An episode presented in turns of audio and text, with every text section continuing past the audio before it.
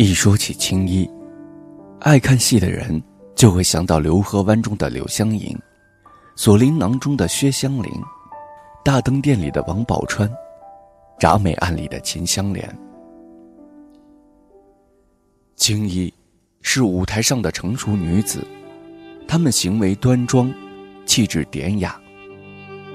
然而，在这些艺术形象的背后，有一群女子，一种文化。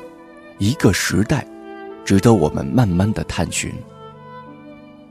最早的青衣源于民间，他们的一颦一笑，统统是凡尘女子的表情，带着烟火气，有着人情味儿。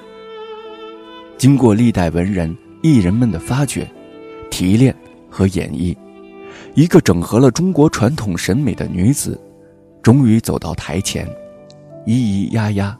唱起满怀的心事。男人看青衣，看的是风月；女人看青衣，看的则是岁月。这岁月里，有出嫁离家的苦，生儿育女的苦，柴米油盐的苦，红颜老去的苦。归根到底，这是千百年来积压在女子心底的苦。王宝钏，一个戏剧中的中国人物，几乎涵盖了青衣所有的美好品德。身为相府千金，她为了爱情，舍弃了富贵，苦守寒窑十八年。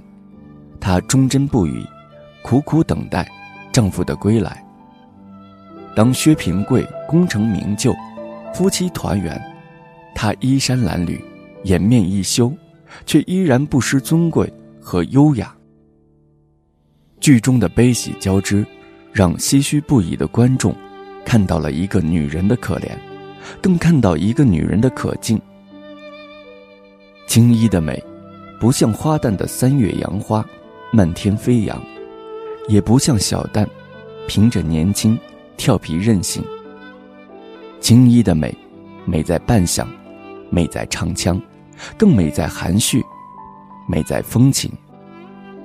乍一看，她们如冰似雪，凛然不可亲，但骨子里却藏着深深的妩媚。那是清幽的，不肯轻易示人的纯美；那是坚韧的，历经磨难的静美。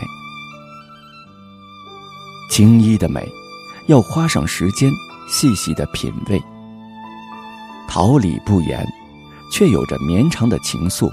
和缱绻的愁思，他们的戏，一半是演给台下的观众看，一半演给他们自己看。在练功房里，他们无数次揣摩着镜中的影子，体会着师傅的教导。一个云手，兰花微颤，几步圆场，眼波流转，这样精雕细琢的女人，怎么会不美呢？寂寞广寒疏水袖，人间幽雾是青衣。锣鼓声中，舞台仿佛在历史的背景之中升起。台上的女子，莲步轻摇，暗香浮动。没有人知道，她们是从哪个朝代，姗姗走来。